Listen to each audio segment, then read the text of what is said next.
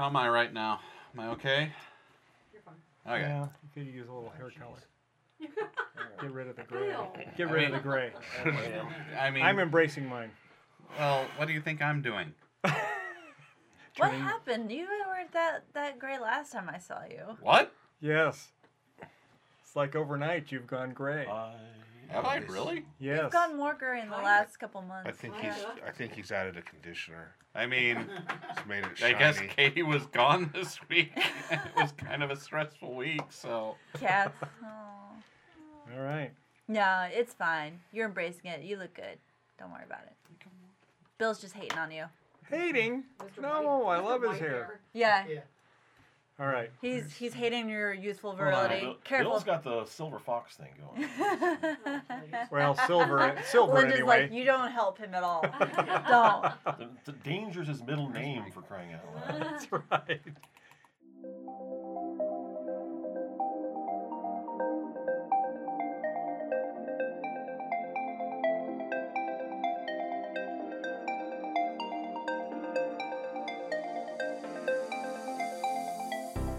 Welcome, sentient beings from all known universes and beyond.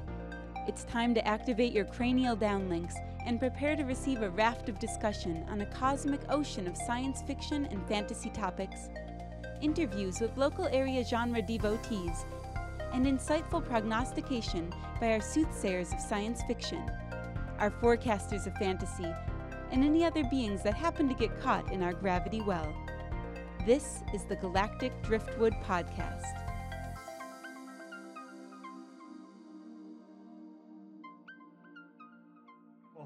Welcome to another episode of the Galactic Driftwood Podcast. I'm Bill. I'm Seth. Go ahead. I'm Stu. I'm Jenna. I'm Charles.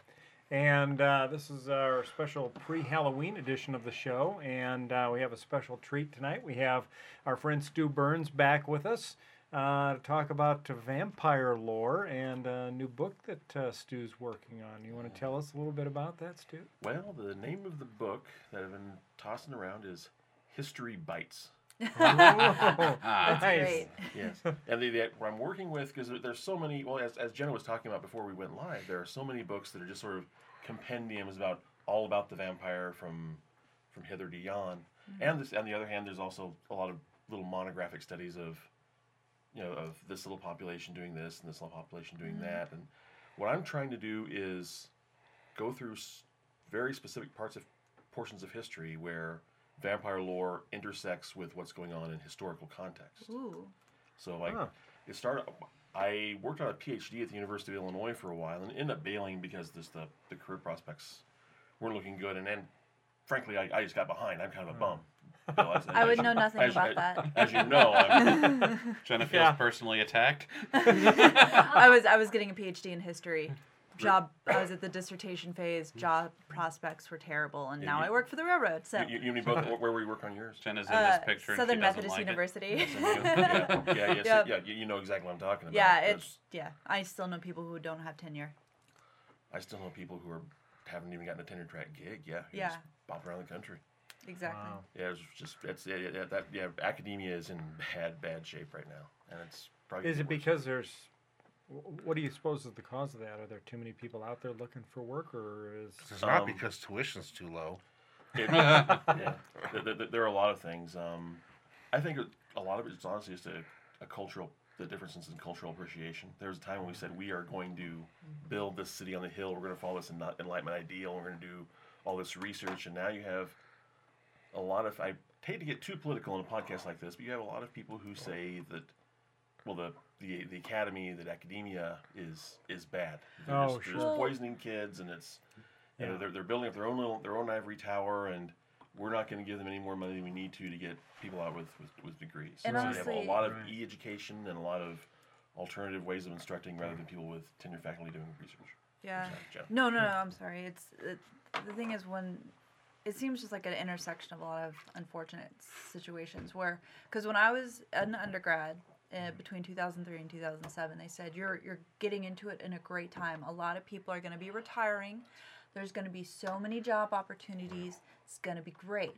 Well, they didn't take into account that a lot of the people who are in history or the humanities love their jobs so they wouldn't retire, or and then you Can't hit, retire. uh, can't t- retire. And then you had the economic crisis of 2008, 2009, where then all of a sudden universities started cutting jobs or not replacing people who did retire, or they took away the tenure job track and they never replaced them because now you have online universities. Oh, so it's just like, it's just an intersection of Yeah. unfortunate. Oh, yeah, as Seth is building those online education programs. I don't know what you're talking about, Jenna. I'm not part of the problem. You're part of the problem.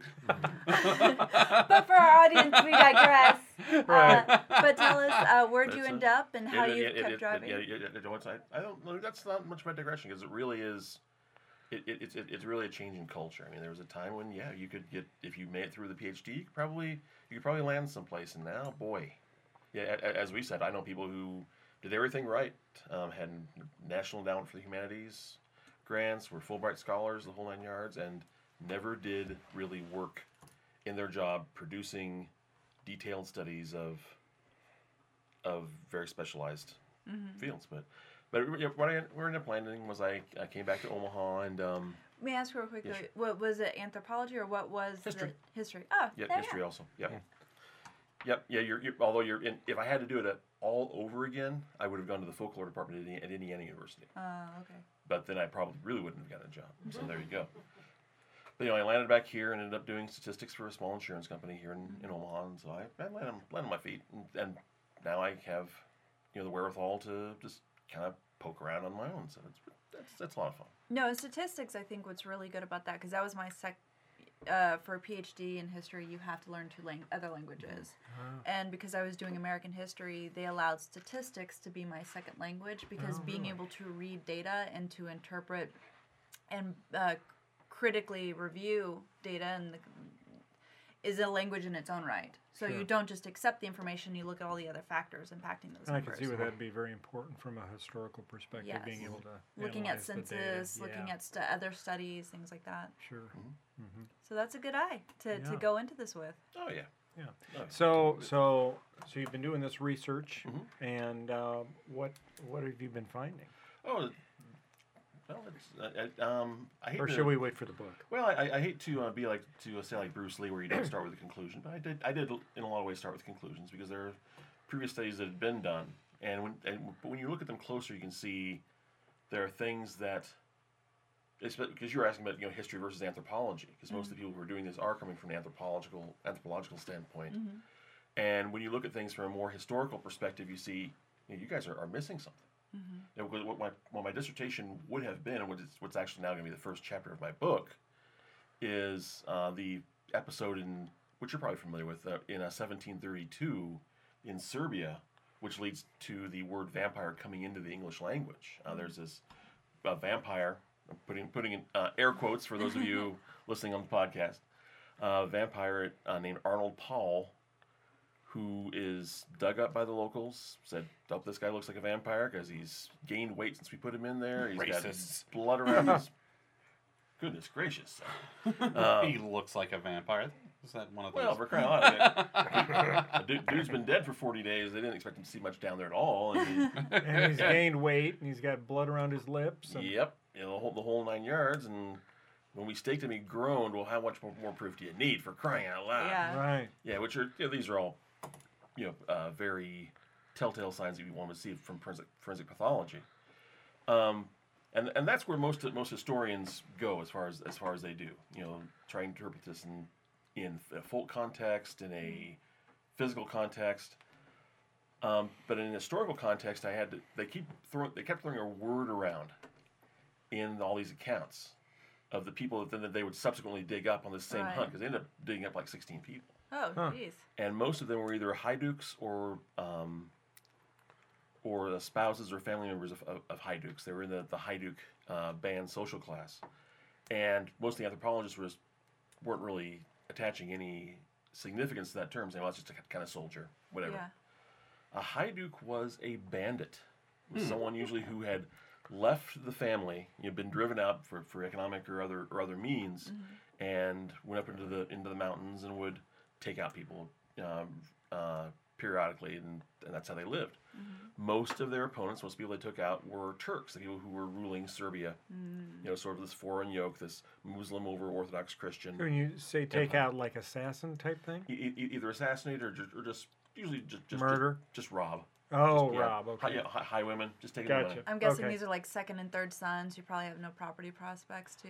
Could be well, and, and this is in a vassalage system where the property is actually owned Uh, technically by by the Turks themselves. So people were they, they weren't serf would be the would be the wrong term in, in, in this system because they had more rights than that, more going on, but but there's not there's not a lot of rights in the first place. so really. that Huh. makes sense. Yes, yeah, the, yeah, the either folks, yeah, either second or third sons, or or just folks who got in a little bit of trouble and off they went. So, or, or folks who maybe had been janissaries and watched and washed out, and so off they went, and so they end up being there's there's really big casts of them. Wow. So and the, the, and the common people, yeah, not not to interrupt you, Seth, but just to finish this thought, the common people usually view these folks as as their defenders Ah. against the Turks. Like, well, th- these are the best things we've got going. Is these are the only ones who are who are really fighting the Turks because they're robbing them and harassing them, and they're they're our source of resistance. Yes. Then Turkey goes to war, or the Ottoman Empire, I should say, goes to war against the Austro-Hungarian Empire, and the Austro-Hungarian Empire wins and takes that part of Serbia in 1718. And they're a lot worse than the Turks were. They want people to convert to Catholicism. They evacuate Belgrade, trying to make uh, Belgrade into a Catholic German city. Um, you know, again, they really push con- uh, conversion. Uh, they're really intruding on people's lives. The Turks, if you know about the Ottoman Empire, it's it's very it's very hands off. Okay. You know, just keep doing what you're doing, pay your taxes, pony up a kid or two to the Devshirme to go be now, seriously to, to Yeah. go uh, be- end up as uh, be indoctrinated by us to be civil servants. That's what And- happened to Dracula and his brother. Well, yeah, you- well now now they, they were captives. More For- ransom. Yeah, yeah, for, for, for political reasons, like saying we're going to hold your kids over here to make sure that you don't attack us. Right. And, and then you, you, you, get, you went back. Someone in the Devshirme became a janissary, they never went back. They, they joined the. They Went they- some war or whatever. Yeah, exactly. And so, and so, and who, who do the um, Germans, who do the Austrians put in charge? Well, they say, well, you know, the Turks have been fighting the these bandits, these Haiduks have been Haiduci, if you want to use the the, the Serbian conjugation, have been fighting the Turks all these years. We'll we'll put them in charge. They'll be our, our civil servants. Well, now you're if you're Joe Serb average, we'll shoot. You've lost the only resistance you have. You've completely lost. Yeah. Right, because now they're part of the Now, now they're part of the government essentially. So they're they're like almost worse than Quislings, Mm, really. gotcha. Just people really feel utterly, utterly abandoned. hopeless. Yeah. And so what can they?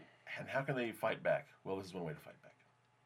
Desecrating their graves. desecrating their graves, Huh. And that's not really been looked at very closely. And so that's chap- that's chapter one. nice. Okay. So I, I I personally know what uh, janissaries and quislings are, but I'm guessing that some people in the audience don't. Oh, oh, I'm sorry. A, a, a, a janissary was someone who was, what was someone from a native population, like from from Serbia or Romania or what have you, who was essentially drafted by the Turks at a very young age. Someone who was identified at like the age of 11 or 12, saying this kid has potential. They take him off to Constantinople and they train them and indoctrinate them. They convert to Islam and they become part of their elite fighting corps. Or um, some, some of these kids also end up going into the civil service, and they, that's where the grand viziers come from, who actually are administering the territories. Okay. So they're they're kind of they're kind of co-opted. It's one of those things. You, you're going to lose a few of your kids. And, and, and if, you, if you've read Dracula, that actually is alluded to briefly there. That- Well, I mean, just like the history, not just the book that Bram Stoker but the, the history of that system. Mm-hmm. Is it- The, the, there's a lot of craziness that we tend to overlook or think, oh, that's just literature. No, there's there are some real messed up things that were done to hold large territories of land, Mhm. whether it be the Ottoman Empire or the Roman Empire or oh you yeah, know. the Skolmans, yeah, and all that.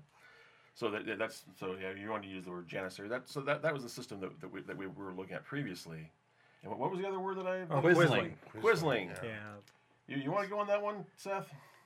N- no, you're you're. Oh, I Somebody definitely know what it is, but you you can. Vid, Vidkun Quisling, the prime, the uh, was he president or prime minister of, of Norway? Oh, probably president. I think. President of Norway, who Hitler decides to invade, and Quisling says, "And I welcome our cockroach overlords, whatever, whatever Yeah. the line from Yeah. Simpsons is. Right. Oh wow. Jen is just so happy right now. He's like, Yeah. oh my gosh. Right. So, the, so there's. It sounds like there's been for you like a really interesting, seeing that intersection of folklore and history, um, because the human mind can change things into a lot of. I think of the the movie The Exorcism of Emily Rose. I don't know if you've all seen that. I have not seen. They that. did a very good job. It's based on a true supposed possession account in the 1970s, I want to say. Okay. But the way they filmed it, she could either truly be possessed or it's just a epilepsy. It's some sort of Oh. mental disorder. She ends up dying. Oh, like really? her she accidentally dies from the exorcism uh, that the priest and the parents were trying That's to That's a horrible, horrible movie, and I and I I should warn people because Horrible in what way? You mean badly? because that's the movie where they wake people up. Isn't that the movie where they wake people up at three thirty three in the morning? I don't know. There's been like 333 is a common number Yeah. that they like to. Uh, so that was the. I think that's the movie I walked out of. Uh, no, no, at the Because end, and that- I walked out going, "This is the dumbest movie." I, I know it was true. Yeah, I think. Because then there's paranormal activity. There's a lot of. No, I movies- think it was Emily. It was the. I, Yeah. I, I've heard people with similar opinions to yours. Yeah, well, no. The problem is, I walked out of that movie and I went, "This is the dumbest." Went to my friends, right? I'm like, "Thank you for making me see this stupid movie." and for the next six months, I woke up at three thirty-three in the morning. Well, that's because you're And obviously that's the one. possessed. That's the one that got it. Got it got in me somewhere, somehow. Yeah. But so these events happen, and you're trying to cope with it in So this is all based on a true story. This Yes. movie. Okay. I mean, it. You know, sorry. So it's it's based on a true story, but I think it, it's just an example of what Stu is talking about the situations where you have the story of what it, they say they're doing, but it could it's there's likely other stuff in science, and they're mm-hmm. just trying to interpret this event in their own time. Yeah, other Yeah. stuff in science, and and that, that these when when events like this play out, that we tend to think of as like, oh as as being just part of this of this small group. Right. There there may be actually much greater context to them because I've got as I've been looking at this, I've been looking at other things. Um, there there are these uh, anthropologists who did these studies in Mexico of of uh, va- vampire folklore of the 1960s, which they which and they posited a creature called the, the uh, Tlahuelpuchi, which would um, victimize children. You know, people would wake up and their babies would be dead, and there'd be marks on their throat, and they'd be, "Oh my goodness, the vampires Yeah. ha- has killed my baby." As they, as these anthropologists looked at this stuff, and in conjunction with local uh, social workers and medical professionals, they said, "What's happening is this is the pre-industrial phenomenon of people who would go to sleep for a few hours, and they wake up in the middle of the night, maybe have a few drinks and visit neighbors, and then go to bed and finish sleeping." and women were nursing their babies after this second sleep, before the second sleep, and they would they'd roll they were rolling over and they were they were smothering them, Oh. and it was it was just tragic, and but they were and so you were able to blame um, this this Tlahuelpuchi Yeah. as your as your killer. Here's the coda though. Twenty years late, twenty two years later, 1982, they come back. By this time, the region is thoroughly modernized, as uh, relatively speaking, but, Yeah. but thoroughly modernized, and this phenomenon is has utterly ceased to exist. Okay. And so yet a- again, it's just these larger processes. So did history. they? So the pro- problem ceased to exist, but was it because of change in behavior of the the people that were smothering the babies, or Yes. okay, You know, just just medical professionals getting out to, to, to the rural areas saying, okay, the, what you're doing here, don't do this. I mean, Yeah. it, which has been it's been a change from the time that I was a child. I look at the my my when my, when my poor grandmother when we were cleaning out her home said, oh no, be sure to hold on to that crib that that playpen because the kids brought up with that. Well, that, that playpen's a death trap. right? Okay. right, I, I, I mean, I, I survived it. You know, if you think about Yeah. what, what, how right. what, what the technology was like when I was a baby, what a car seat looked like in 1970 when I was born. There were Sure. car seats in 1970. Yeah, yeah, it was sharp. There was always edges on it. I cut myself in the thing. I I have a scar on my belly from cutting myself on this car seat. Yeah, Um, yeah, they, yeah, they were made not, out of made out of good steel. Good Detroit steel. yeah, not unlike the swords we have on the wall here. Exactly. Yeah, we but- had, you know, when I was a kid Yes. growing up, we had the station wagons we had. The Sure. seats all had metal trim on the back, Mhm. so if you hit the brakes, you'd fall forward and cut your head open on the back of the seat. Sure. And, yeah, I mean, it was sharp edges everywhere and Well, when I when I was a no kid, seat belts. Yeah. when I was a kid, the best place to be on a long car trip was up in the back of the Back in window. the station wagon, yeah. yeah, Yeah. right. Yeah, there would have been an accident. I, w- I don't know what would have happened, but Oh yeah, we it would have been good You'd for have me. been Superman for a few seconds. my my um, you flew through the my jungle. family took um, ten people to and from Ravenna, Nebraska, to Overton, Nebraska, in a in a station wagon.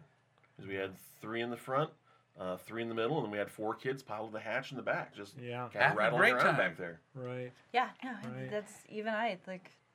We had a Jeep Grand Cherokee when I was a kid. We did a long road trip to Colorado. They basically threw blankets and pillows and gave me some pile of books, and I. It was a playpen. Right, So- right. And we liked it. That's right. And And those of us that survived are tougher for it. Yeah. We turned out just fine. Just fine. I mean, I may have had a few traumatic brain injuries, but it's fine. it's fine. Yeah, but it's, it's this process of modernization where the phenomenon ends up going away, and Not- that, that, that, and that, that's that's Mexico. Did so as you're finding these historical events, and you know people might have just read them before, like, oh, they said they have a vampire. It probably wasn't really a vampire, but it's fun to. Probably what if it- wasn't a vampire. What what if it was?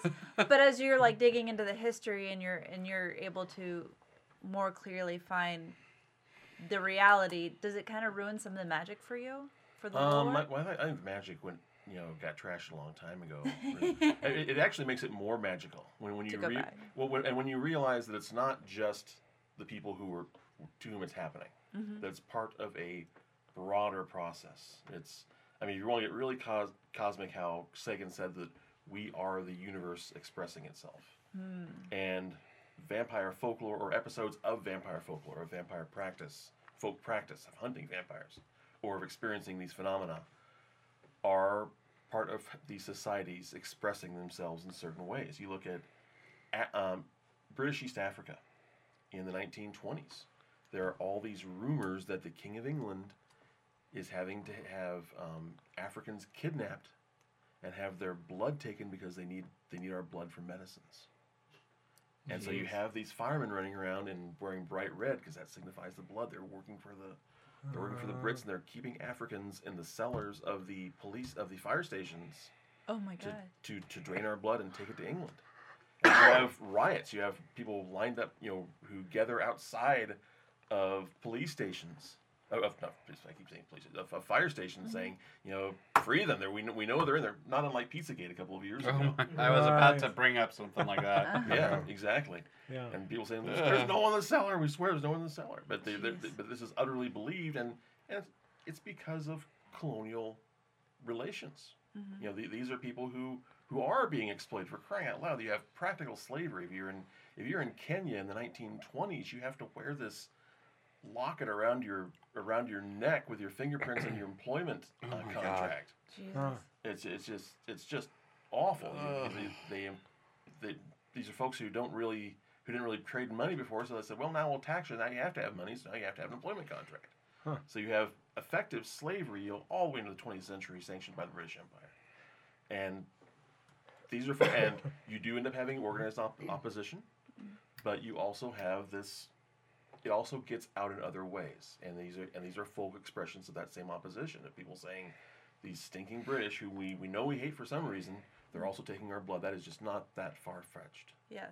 Now, you, you had mentioned uh, 1960s, I think, was the, the the most recent vampirism story that you told. But are there still, even in our modern day right now, are there still cultures that believe in vampires and that, That um, that story that I just told about Kenya, yeah, um, something very similar to that happened in Malawi just a few years ago. Um, by that point, the villains had changed to Saudi Arabia, uh, and, and, and, the science was actually pretty standard, saying that you know there was a blood shortage in Saudi Arabia, and they're taking Malawians captive to supply the Saudis with with, uh, with blood transfusions. It was the same story, it had just been transplanted over over time. Now that's more of a sublimated thing. That's no longer a supernatural affair. Yeah, that doesn't seem unreasonable.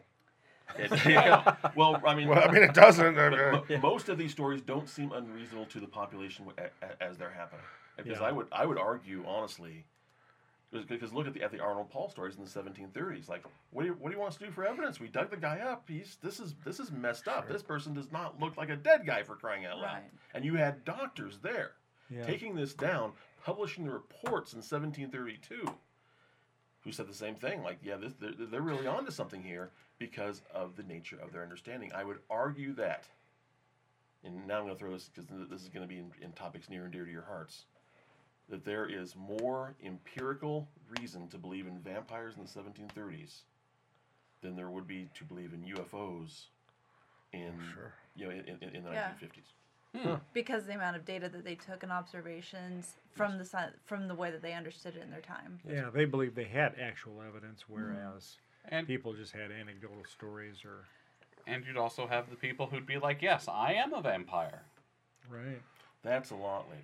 Oh, really? Oh yeah, because because you, the, th- the thing with vampires in, in folklore usually that they're very shadowy figures. They don't Mhm. have, you rarely have much of a personality. They're horrific. Like they're not Well, I- attractive. they're not desirable. I, I no, I was thinking more like the like full on crazy people. oh, Well, again, that that comes later. Oh, That comes much later. Yeah, in, in, in, in real folk practice, when people really believe in vampires, you don't see them. That's why they operate at night. They- Ah. When we're all asleep, that's when they're up doing their thing. Because you don't see them. and now Uh-huh. it's it's crazy because you have these studies. I don't know. Have you heard of ambrosia or some of these young blood transfusion studies? Heard of them. So that being for the audience who doesn't know, so there's been some mice studies that have shown uh, that if you basically connect the circulatory system of an old mouse to a young mouse, the old mouse actually starts Regressing. like Yeah. becoming better. Like their cell Sure. renew renew more effectively. They basically became young again. Right. And there was a company in 2016 that start was a startup that said they were going to offer uh, young plasma, young blood to Old people, to be transfused to help be younger and things like that. Uh, one of them was going to come to Omaha. mm-hmm. And it's like I remember that. Yeah, and so now uh, the FDA's put that on on kibosh because they're like, Huh. there's we still don't know. It seems all coincidental. Yeah. Um, but you could very easily, if that is like somehow scientifically verified, or even if there's just people who believe it, they're going to find young people right. and It- basically groom them. You don't smoke, you don't drink, you do whatever, and take Yeah, blood. it, it's it's very much rich person to be. I don't know if this will work, but, but, I'm gonna I give it a good going college to. try. But I am going to take all of your blood just in case. Just in case. Or I mean, because w- with the the black market already does this with some animals still. Rhino horn, Mm-hmm. bear gallbladder can go for forty thousand dollars Excuse Hey. me, I'm going to go. Uh, Hey, you know what the big bear? because it doesn't do any good. But this there's there's some Asian medicines that Yeah. say they can, and actually they're in the Pacific Northwest. They don't let you open the bear ca- the cavity because they don't want to tempt people to try and just go kill bears for their gallbladders. You know what the big uh, thing now is? Uh, mammoth tusks. Uh, huge trade coming up in mammoth tusks because of all the thawing in the in Siberia. These things are being exposed because there's the the uh, countryside is starting to liquefy and it's sliding off in a lot of areas. It's revealing these huge fields. They said, uh, I think it was in uh, 2017, um, people made an estimated $63 million selling rhinos or selling um, mammoth tusks Wow. to China and, and other areas of Asia. And they said it's a huge gold rush now in, in uh, Siberia. What's it supposed to do? Well, it's like an aphrodisiac. It does all kinds of different medicinal It- things. there- How would you figure that? Like, where know. would that even come from? Th- but it's the ivory like the elephants. Yeah, but You you know that's reminding me It's of? big and hard. I was going to say that. That's that's what I was going to say. Boys and girls. No, it's it's associate scientific way I associate like lion's mane. Supposedly, like now they are finding studies, but originally what made people even try lion's mane for the brain was because it looks like a brain. But I, I, I, somewhere I'd heard a lot of it. I mean, I'm sure there's people that believe, it, but I think even in China, a lot of it is a prestige thing. Yeah. They're pretend they they're serving it at, at their orgy parties and stuff.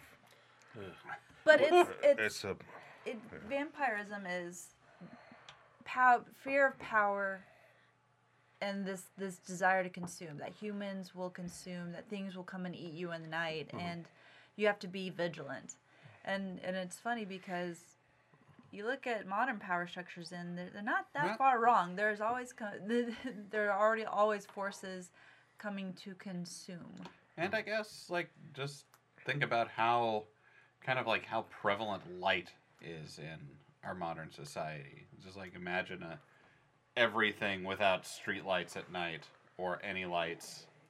The dark would be a lot more a lot scarier. Than, Linda, can you go to camera uh, four there? So this was the article uh, it was in the Washington Post on the radical warming in Siberia, um, leaving millions on unstable ground because the, a lot of these uh, areas of Siberia, as they warm, there's these huge pockets of methane that form underneath. the permafrost Yes, and it it it sometimes will explode and create big craters. Other times it's shifting the land, and there's um, they said there's uh, uh, huge amounts of infrastructure there, uh, uh, built apartment buildings and homes and stuff is going through the that are thing. shifting and they're becoming unstable and having to be evacuated. The people can't live there anymore because of fear of collapse because the ground is shifting so much.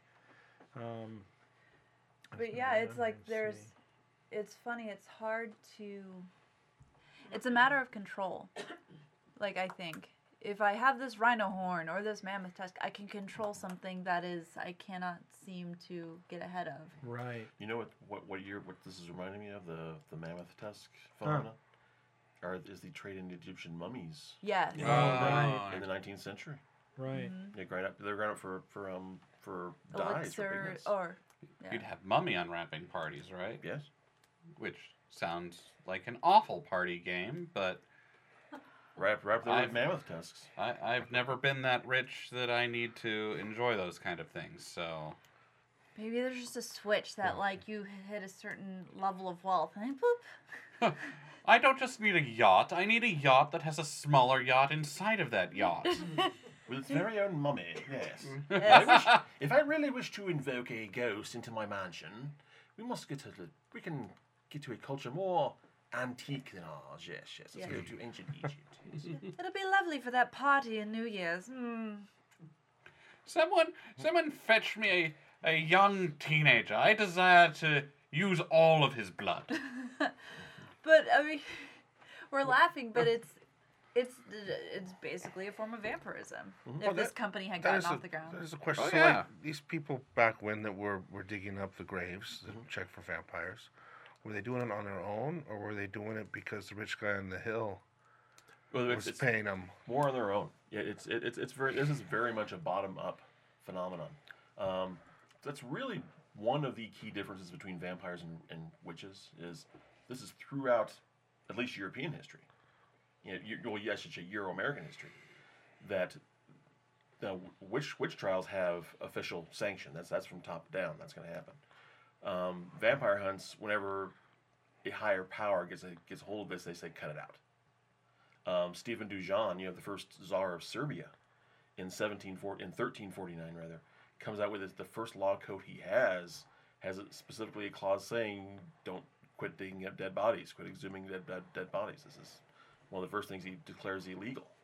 Um, the anytime the church or any higher authorities ever encountered vampires, they say shut that down. This is the basis of superstitions, and that's really when the, the vampire craze hits in the 1730s. That's really how witch trials finally get up end up being utterly outlawed, is they have to crack down the vampire on the vampire hunts because this is getting ridiculous. People are digging up cemeteries, you know, in in Austria, in France.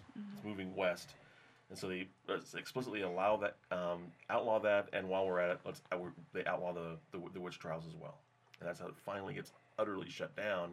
Is you realize, my God, just how stupid and silly this is, but it's, it's almost always a populist phenomenon.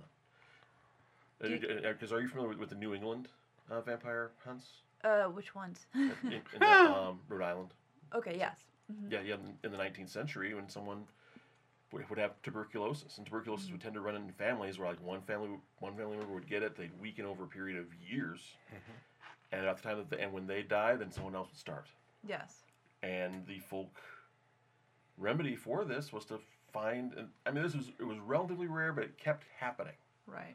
was find the last person who died exhume them and say you know i bet they're pulling the next person to the grave, and there was blood in the heart, well then you'd burn the heart and you'd make a soda out of it, make a tonic out of it, and give it to the person who who was still Hmm. alive, and hopefully that would cure the tuberculosis. Yeah. Like you have to wonder if this is a, a form of community placebo. Yes, Sounds Like- like, Exa- that's exactly Because like well, that sounds like an early vaccination. an attempt. An attempt.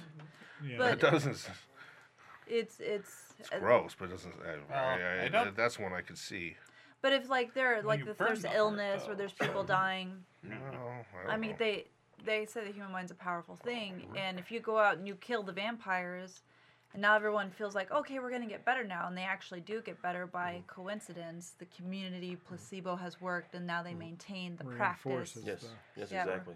Yeah, Science? placebo, and, and let's face it, you've got to be able, you've got to do something.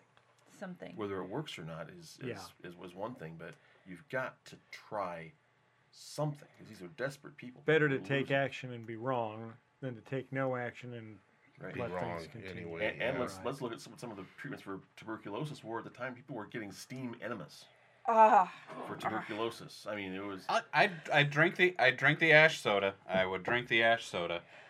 The I thought of the steam enema really burns my butt. I, I think people who Ladies like, and gentlemen, he'll be here all week. I, I think people who, who live in a first world country or maybe in secure circumstances, they don't understand the level of powerlessness humans have had to deal with for most of its existence. Right. Like mm-hmm. they're safe. Like you can, you have the power to go see a doctor. You have the power to go get food that's secure. You have the power to have a roof over your head because you have a phone, you know, home and apartment Right. everything is basically secure. And I think it, when you go out and you realize there is, you may not have a doctor, you may not have food, you may not have all these things, the level of powerlessness makes doing something all the more strong, the desirable. Mm-hmm. Yeah, I mean, there's not much that eats us anymore, Other than bears. o- other than bears. But you've got to go out to the bears, You have to go out of your Or way cannibals. to get eaten by a bear. Yeah. and in And which cancer. case the cannibals come to you. So and cancer. Yeah. Oh yeah, And, and, Can- and think of all the snake oil there is around cancer. yeah, yeah. Hmm.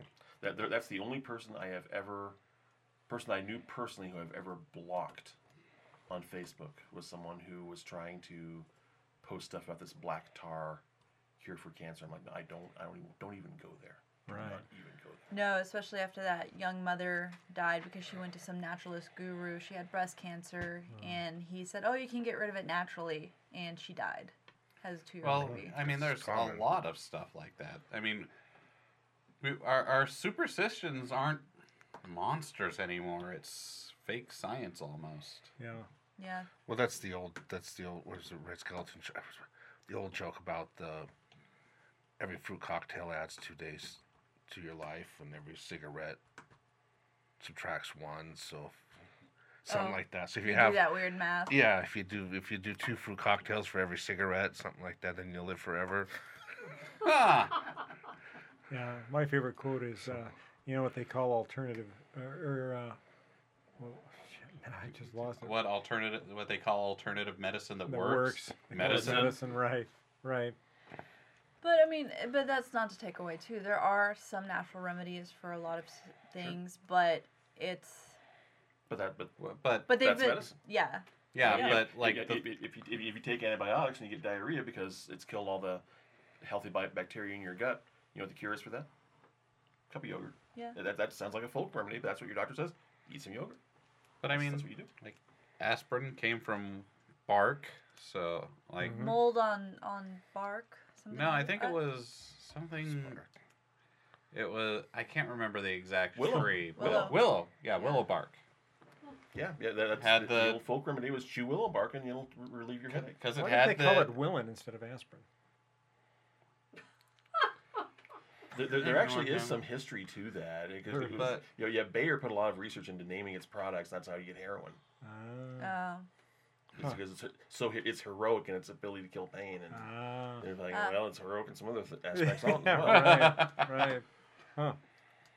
like scorched earth heroic maybe Yeah. All right, so uh, I, I guess. Uh, what else do we want to talk about with vampires? I want Well, to talk. I- ab- oh, I was gonna ask him what has surprised you in your research, or is there anything that's like Uh, honestly, made you really excited, or some new folklore that you've come across? Like I have never heard this, and this is actually would make a great movie. um, it, it, it all does at, at, at some point. What surprises you most, surprises and excites me most as, as an author, honestly, is stuff that people kind of ignore, you know, or, or almost willfully ignore. Uh, a, a a colleague of mine, he's coming out with his new book, so we'll, we'll see if he addresses it. And I, I'm a little hesitant to even really mention this in public, so I won't. Okay. Uh, okay. I'm, gonna- I'm, Ah! I'm, I'm, I'm going to keep that to myself. But yeah, but it, you know, a lot of it is the, the stuff that people you know don't bring in and don't and don't connect with with art. Yeah, basically, my thesis of my book that they're they're having they have a hard time connecting larger movements to what's going on. They want to keep it at the folk level. It's like, well, this is people's natural reaction to this and that. Like, yeah, but they're also you know reacting to their historical circumstances. Um, that's that's a bit of a surprise. Let's let, let's see what else. Um, when, when you were talking about the you know people who say like, yes, I am a vampire. Boy, that's a modern thing. Um, Hmm. because you are not. If, if you said that in the, in the 1730s, yeah, know, you the would have been solution- killed. Boom, right there, you you are gone. That is that's a terrible thing to say. You don't get that until you get people who just just don't believe in him anymore. Hmm. Right. Hmm. And you don't get real vampire fiction until you get to a culture that just doesn't believe in it, in it, in it anymore. Because then you have no fear of death because people are probably not going to kill you for claiming it. They're just going to think you're a psycho. Yeah. Yeah, pr- pr- pr- pretty much. Yeah. Yeah, so yeah, after after Anne Rice, you know, when Anne Rice in this in 1976 comes out with Interview with a Vampire, mm-hmm. where you have these, you know, still bad guys, but but intentionally sympathetic, um, very you know, con- Sexy con- vampires. Yeah, very sexy, very consciously beautiful. I mean, that's part of her entire aesthetic. Is these vampires are beautiful. That's when people say ha- see people saying, "Well, okay, well now I want to pursue this. I want I want to do this thing." Sure. Uh, one thing that, that the that modern authors bring in is this idea of, of immortality. A vampire, in, traditionally, wasn't really immortal. They, they just they existed after death, but they exist after death, so you can go kill it. Yeah. Hmm. I mean, it's it's meant. Yeah, Ar- Arnold Paul exists so we can go, so we can have some way to react against this sickness that's that's uh, hitting our community. We can go kill a vampire. And the thing is too, it was obvious that these were vampires. They weren't attractive in any any way. They were gaunt creatures, and like you said, once they became beautiful, that's when the story changed. Yeah, yeah, through yeah through, through, through So- fiction. Yeah. So what would what? Uh, I, I mean, we all know about Dracula, but I guess what was the first uh, fiction then that made them something other than the ugly, horrible monsters, the beautiful monster? I get to tell the story? Oh, right. And there, there are very few times when you can say, boy, you can just draw a line. Ah, This is one of those times, boys and girls. Um, you're familiar with the story about how Frankenstein was written. Yeah. yes. Yeah. Yeah, when uh, Percy Shelley and his young wife Mary, the daughter of one of the greatest women's rights adv- advocates of the late uh, 18th century, um, along with Lord Byron, and his personal physician, go up into the into this resort around Geneva in, this, in the year out of summer, and well, it's pretty miserable, so they don't get to go out and do all the outdoor stuff they'd like to do, and so they end up holed up in this chateau, and they start reading this pulp fiction uh, magazine, this phantasmagory book that's all with all these lurid ghost stories. They have have a ghost story writing contest, and they all get started in their stories. Well, Mary gets started in something that ends up becoming Frankenstein, ends up becoming one of the seminal novels of the 19th century. And Byron starts a vampire story, Mm-hmm. doesn't get real far on it. And Polidori writes this strange little thing, starts it, and none of them really finish him up there. Mary finishes hers later. Polidori and Lord Byron, a little bit later, have a falling out. Polidori being the personal physician of Lord Byron. And Polidori says, What's the best way I can get back at this guy? I know. And he writes a short story, widely anthologized. You can find this anywhere, called The Vampire, with a, with a Y, Yes. um, with a character called Lord, Lord Ruthven, which is a s- which is a name that another of Byron's former paramours had used for Hmm. for Lord for Lord Byron Oh. about this innocent young man who takes up with this character named Lord Lord Ruthven, and they go off to Greece, and Lord Ruthven is killed in Greece as as Byron was eventually himself, or, or, Oh. you know, as, you know, fighting for Greek freedom. And but he says, you know, if I die, lay me out on the uh, during the full the cycle of the full moon. Okay. But swear to me you won't tell anyone what, what happens here. He says, "Oh, I, I swear." And so he, he does that, and sure enough, bam, he's up again. He's like, "Okay, we got a problem here." Huh. But, but then this fellow wants to marry Aubrey's uh, cousin, Ooh. I believe, and he, but he can't tell anyone because he swore not to tell anyone. And he realizes what this person is, and he can't stop them. He can't stop until they are finally married. Then he says, "No, I have to tell her." By the time he gets to the bridal chamber, it's too late, and his cousin's blood has has sated the lust of a vampire. Oh That's gosh. the last line of the the last line of the story. And that that's your first um, merging of this idea where the, the vampire is this suave, debonair, sexy individual. It's Lord Byron. Ah. The- that- like probably, probably the sexiest Yeah. uh, person you could have you could have possibly have. Imitated Yeah. in that time Oh, yeah. because he was well known. Wow, that's that's very cool. Now, You is didn't know that one? No, I didn't. Oh, I didn't know that connection. No, Oh, I yeah. had not heard that at all. That's awesome, possum. now, are there any folklore stories that are particularly horrific Oh, more than the vampire? oh more than the vampire. Yeah. Oh God, there's some. Oh my goodness. I, you know, I, you know, I think a lot of the, you know, even like the 19th and 20th century, like like Lovers Lane stories about the killer. yeah, about about, about, about, about the killer on, the, on, on on Lovers Lane and so The, forth. ta- Too. the town that feared night. Oh, the, oh the, the, the um the town that the, the, the town that dreaded sundown. yeah, yeah, yeah, yeah. Well, that well that, that that's not a folk story. That that really happened. Well, yeah, but uh, that's kind is of that the, like that's a kind of the murder yeah. kind of thing? Yeah, well, that's the the root of that uh, Lovers Lane serial killer. Mhm. Uh, so Yeah, the, the, the, the classic story, gosh, of the um the, the radio they're, they're out making on this lovers lane and there's a, a radio's the on the radio they say uh, the the hook-handed killer is escaped from the from the asylum and he hunts youngsters and they're making out in cars and the girlfriend says, "Honey, you need to go." And he's like, "No, no, no, that's a bunch of crap. Yeah, nah, that's a bunch of crap." And fi- finally, she convinces him. He says, "Okay." Turns the key and he pulls out of there and he goes to let Or her is out it like, 'cause like a he's gentleman. mad? Here's the hook on the hanging on the Door on the handle. Yeah. Or the uh, other similar one where the boyfriend, same kind of same scenario. He hears something outside, and gets out of the car, and she's scared and locks the doors and hears like A tap on the- something uh, tap on the the roof of the car and she won't open it up and she won't check and then in the morning when she finally does get out of the car he's hanging above her nose his foot tapping on the Yeah. Mhm. Swinging and hitting the roof of the car. As, uh, yeah he There- swings on the rope. those are it, there was a great documentary on netflix and it was like i think it was called urban legends but it was about all the urban legends that Oh, led yeah. to like black christmas the, the killers inside the house and Ah. the issue with the clowns hmm um, those all those mythologies Oh yeah, Katie was watching that. I remember that. That was a pretty fun show. Yeah, the the Schwartz book series that, that was marketed more toward middle school kids, but it's- I think makes a good read for anyone. The scary stories to tell in the dark. yeah Uh-huh. like over like two thirds of those are, are well known urban legends. That, that, that was that's great reading. Yeah. honestly. Oh, it is, and it, what was really cool is it also included the music. Like, like there was some notes pages, so if you played an instrument, you could play some of the folk songs. Oh, Yeah. Um, that's cool. if you, you know, if you will be the next to die, stuff like that. I mean, like because the Victorians were morbid. Yeah. Well, I mean, I think all of humanity had a pretty morbid culture, but I think because they were so close to us in in terms of timeline, they were supposed to be progressive, this whole new world of technology and everything like that, but they're still clinging to these folkish ideas. Right. Right. Now, are you big into um, horror movies? Oh, I have been. Have I've you been watched uh, known to be. it at all? Uh, the- No, I have the, the clown movie. No, Yeah. I, I'm afraid I have not. I'm sorry. I'm.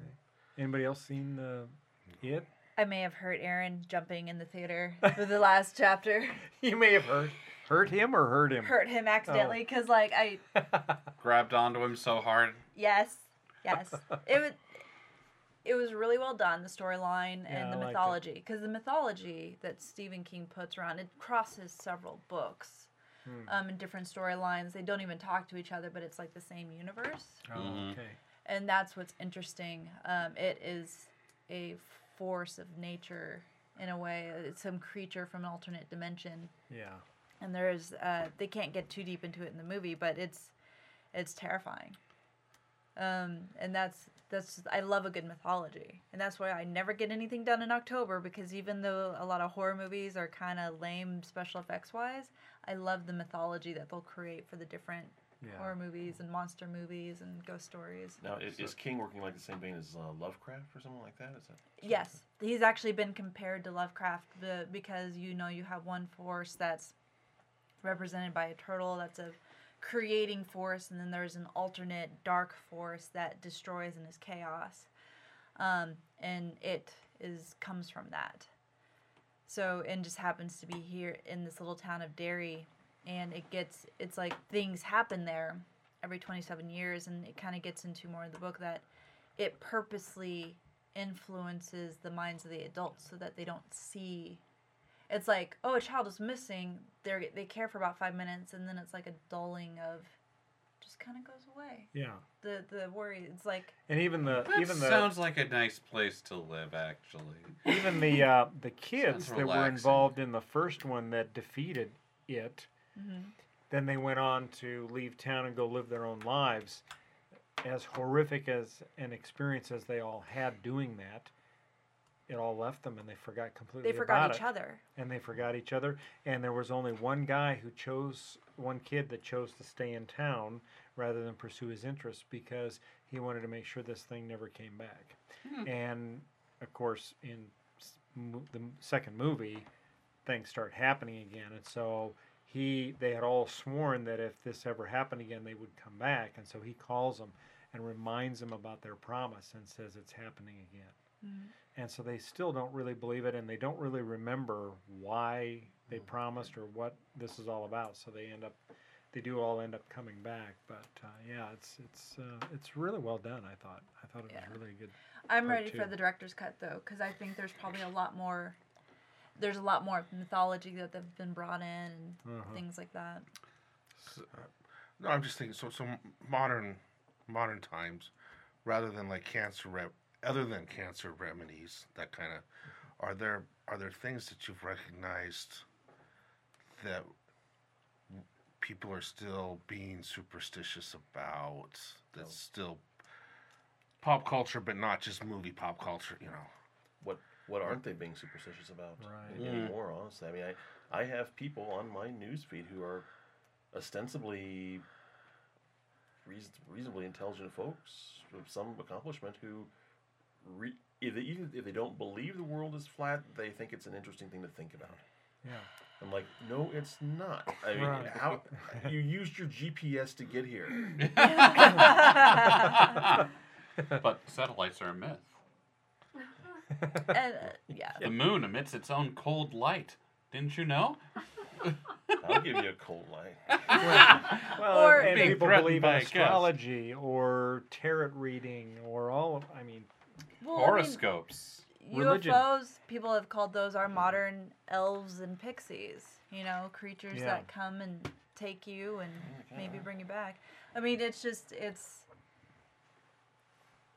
trying to explain the world in a way that So you what- understand. What needs to happen in our society right now to make um, vampires more popular than zombies? Are you tired of the zombies? Are you tired of them? I just. I'm just because Twilight kind of did that for a while. Uh, uh, yeah, that was Jenna's a bad got a one. bad taste That I in was do her a have a bad right bad now. taste in my mouth. Um, No, I, I think actually, this is I do have to say, I glitter, prefer, I prefer evil to be seductive well, evil uh, rather is than seductive. just um, something that crawls out of the ground and is gross and stupid. Two words. Space vampires. Yeah, no, I've seen space vampires.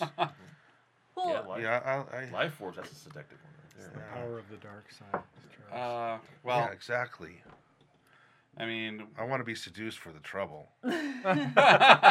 of being murdered. Well, I mean, and, and, and just to answer your question, they, they, they do tend to ebb and flow. I've actually seen a, some people um, put a political spin on that, and under certain political when certain political ideologies hold sway, vampires are more popular, and when other ideologies hold sway, it's, it goes it swings back to zombies, which I I'm not sure there's much to that. But the your the honest to goodness um, answer to your question, which does go back to Twilight, unfortunately, is the creator has to happen. You know, you someone creates a story that just that, that, that It's just- that- that- compelling that resonates. yeah, that, that catches people's imagination. I mean, Sure. if, if, if you want good, you know, be, like Gandhi said, be the change you want to see in this world. I'm not sure he meant vampires. Seth, get on create, that. create the vampires you want to see in this world. Yeah. But like speaking of the vampires we want to see in this world, who's seen uh, What We Do in the Shadows? Yes. I've The seen the movie. movie. I have not seen the movie. I'm waiting to start the series until I see the movie. Oh, it's so good. Yeah, it's so much fun. I gotta Highly watch. recommend our Well, you audience. you're the one that told me to see the movie first. Yeah. Eh, but you should have seen the movie by now. I know. we were talking about I vampires know, today. I know. Well, Does it suck you in, Seth? Yes, it does. listen. I've So- been watching Glitch. All right. Yeah. Have you seen? Are you on Netflix? Yeah. Have you watched Glitch yet? Have you I have not. I need to. I don't even know Oh, what it it's pretty good. It's a new series that's uh, made in Australia, and uh, when it starts, you maybe think it's uh, another zombie story, but it's not because it starts with people pulling themselves out of their graves. Uh, it turns out to be six or seven people that are pulled out of their graves, but they're not brain-lusting zombies. They're they're normal. I mean, Possible perfectly- spoiler alert.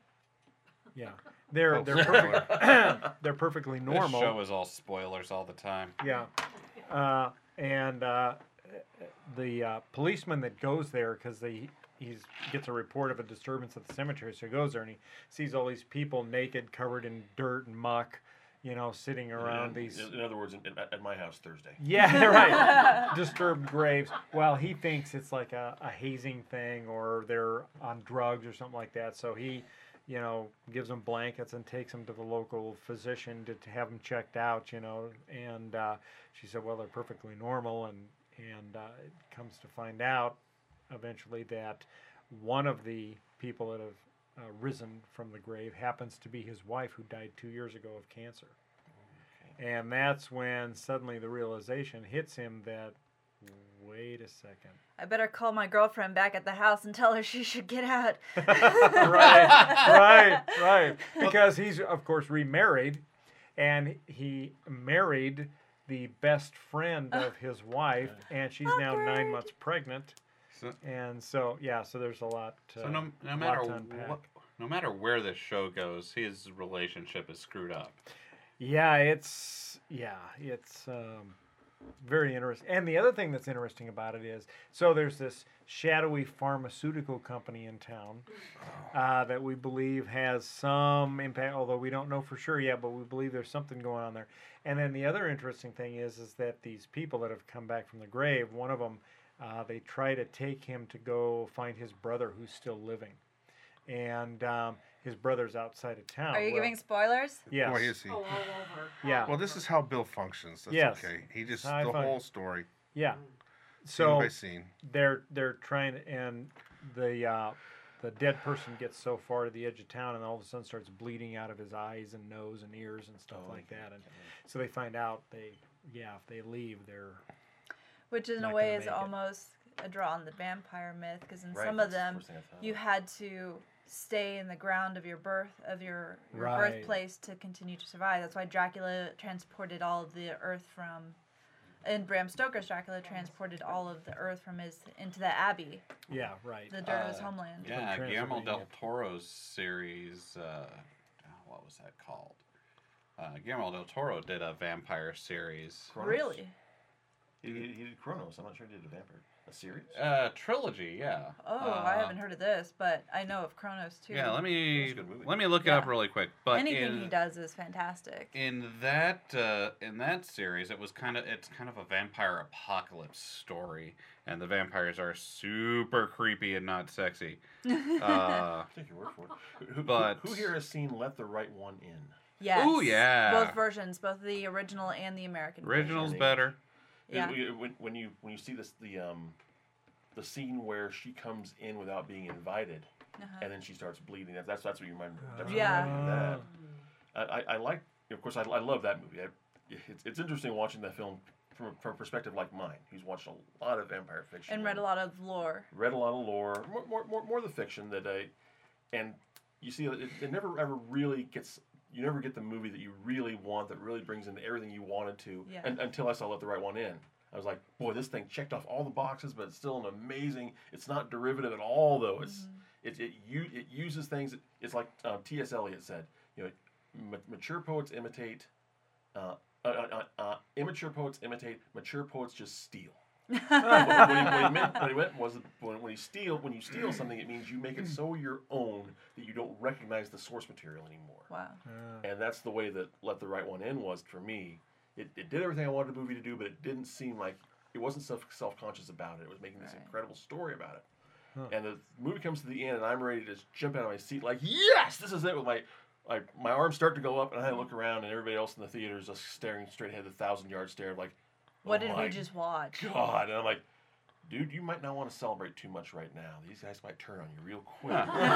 so, what you, I think something that you guys might enjoy. It's called The Strain, The Strain. and it's uh, the story is I think it's a joint uh, joint effort by Guillermo del Toro and another Jim Kent. No, uh, yeah, no, I, I, and that, that, that, that, this is on my list, Jim. I haven't seen it yet. But yeah. It's But called yeah. the, the Strain. The Strain. Okay. It's there. It's a trilogy of books, but there's also a series, and it looks like it's streaming on Hulu. But the vampires in it are very different. Definitely not sexy vampires, and it's vampires by way of Guillermo del Toro. Yeah. So awful monsters, and it, there's a little bit of the supernatural to it, but it's also kind of like a, a virus slash a para- parasite that completely will transform a human host, Hmm. and it's super creepy.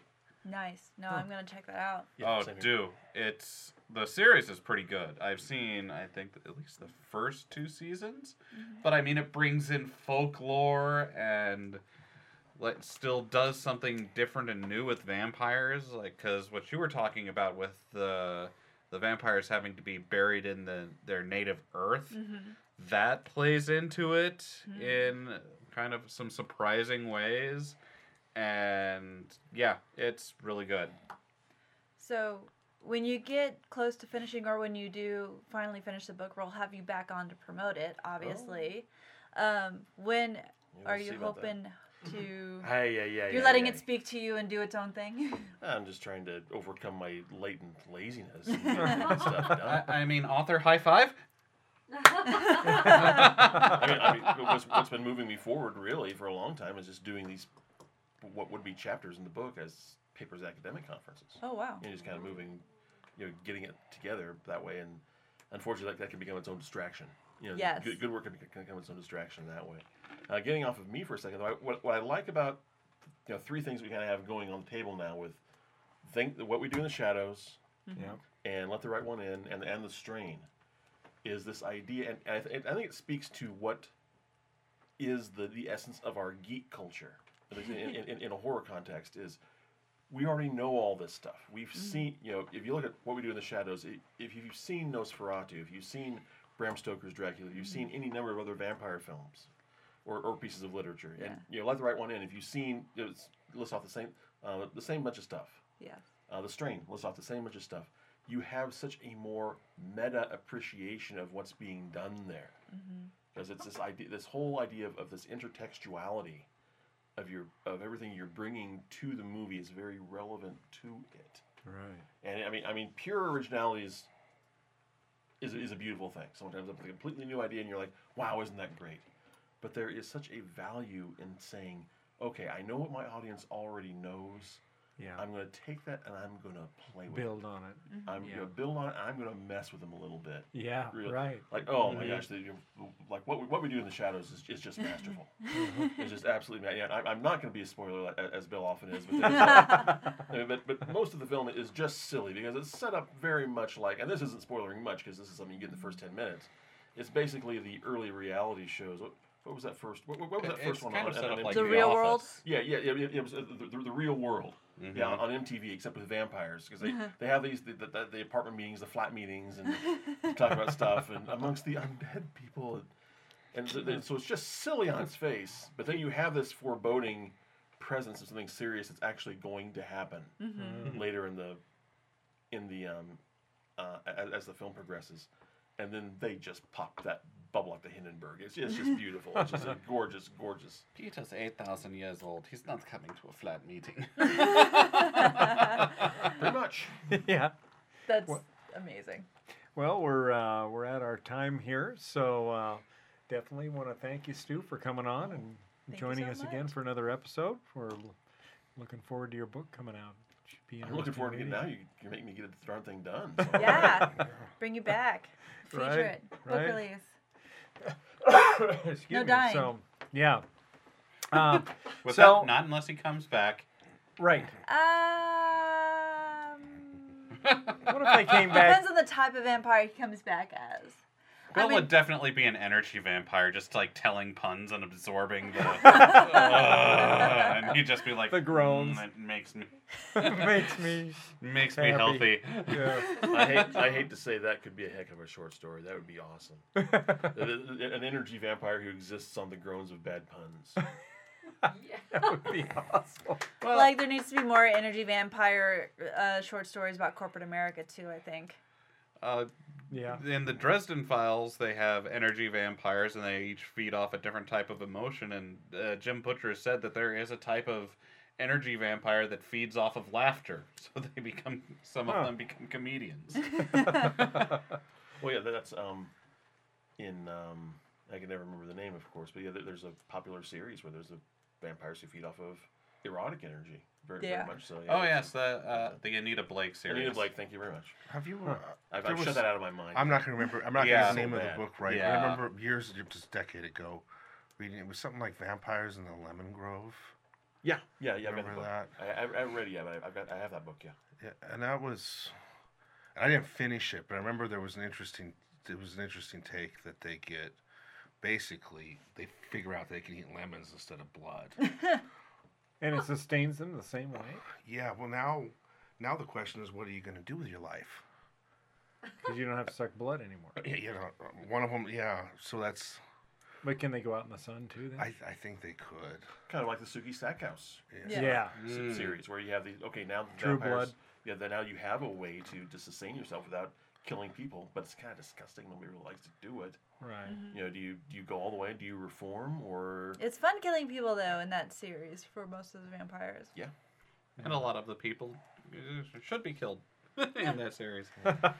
yeah, but it's um, I don't know. It's one of those interesting dark things that it's an escape. So I don't think it's going anywhere anytime soon. Yeah. All right. Well, thank you all for joining us. Um, we've got some exciting episodes coming up. We're going to be going to NebCon in November. Yes. Uh, we've got our friend Benito Garcia coming back to talk about his RPG gaming D and business D. Yeah. thing that he's starting. Um, so lots of lots of fun stuff coming up. So, um, Sean, uh, Seth, you goddamn did it again, Oh God. Bill. I blame John. it's John's Was- fault. was if that- he There's a hadn't whole started it thing and where reinforced Bill it, keeps calling Was Seth that Sean, an and actual it's an accident that that time? was an accident that time. That was damn an it. accident. And on that inside joke note, Yes. Ugh. have a good one, All folks. right, we'll Alright. see you all later. Tune in next Thanks. time. See if I Bye. can remember Seth's name. You mean Sean? right. Linda.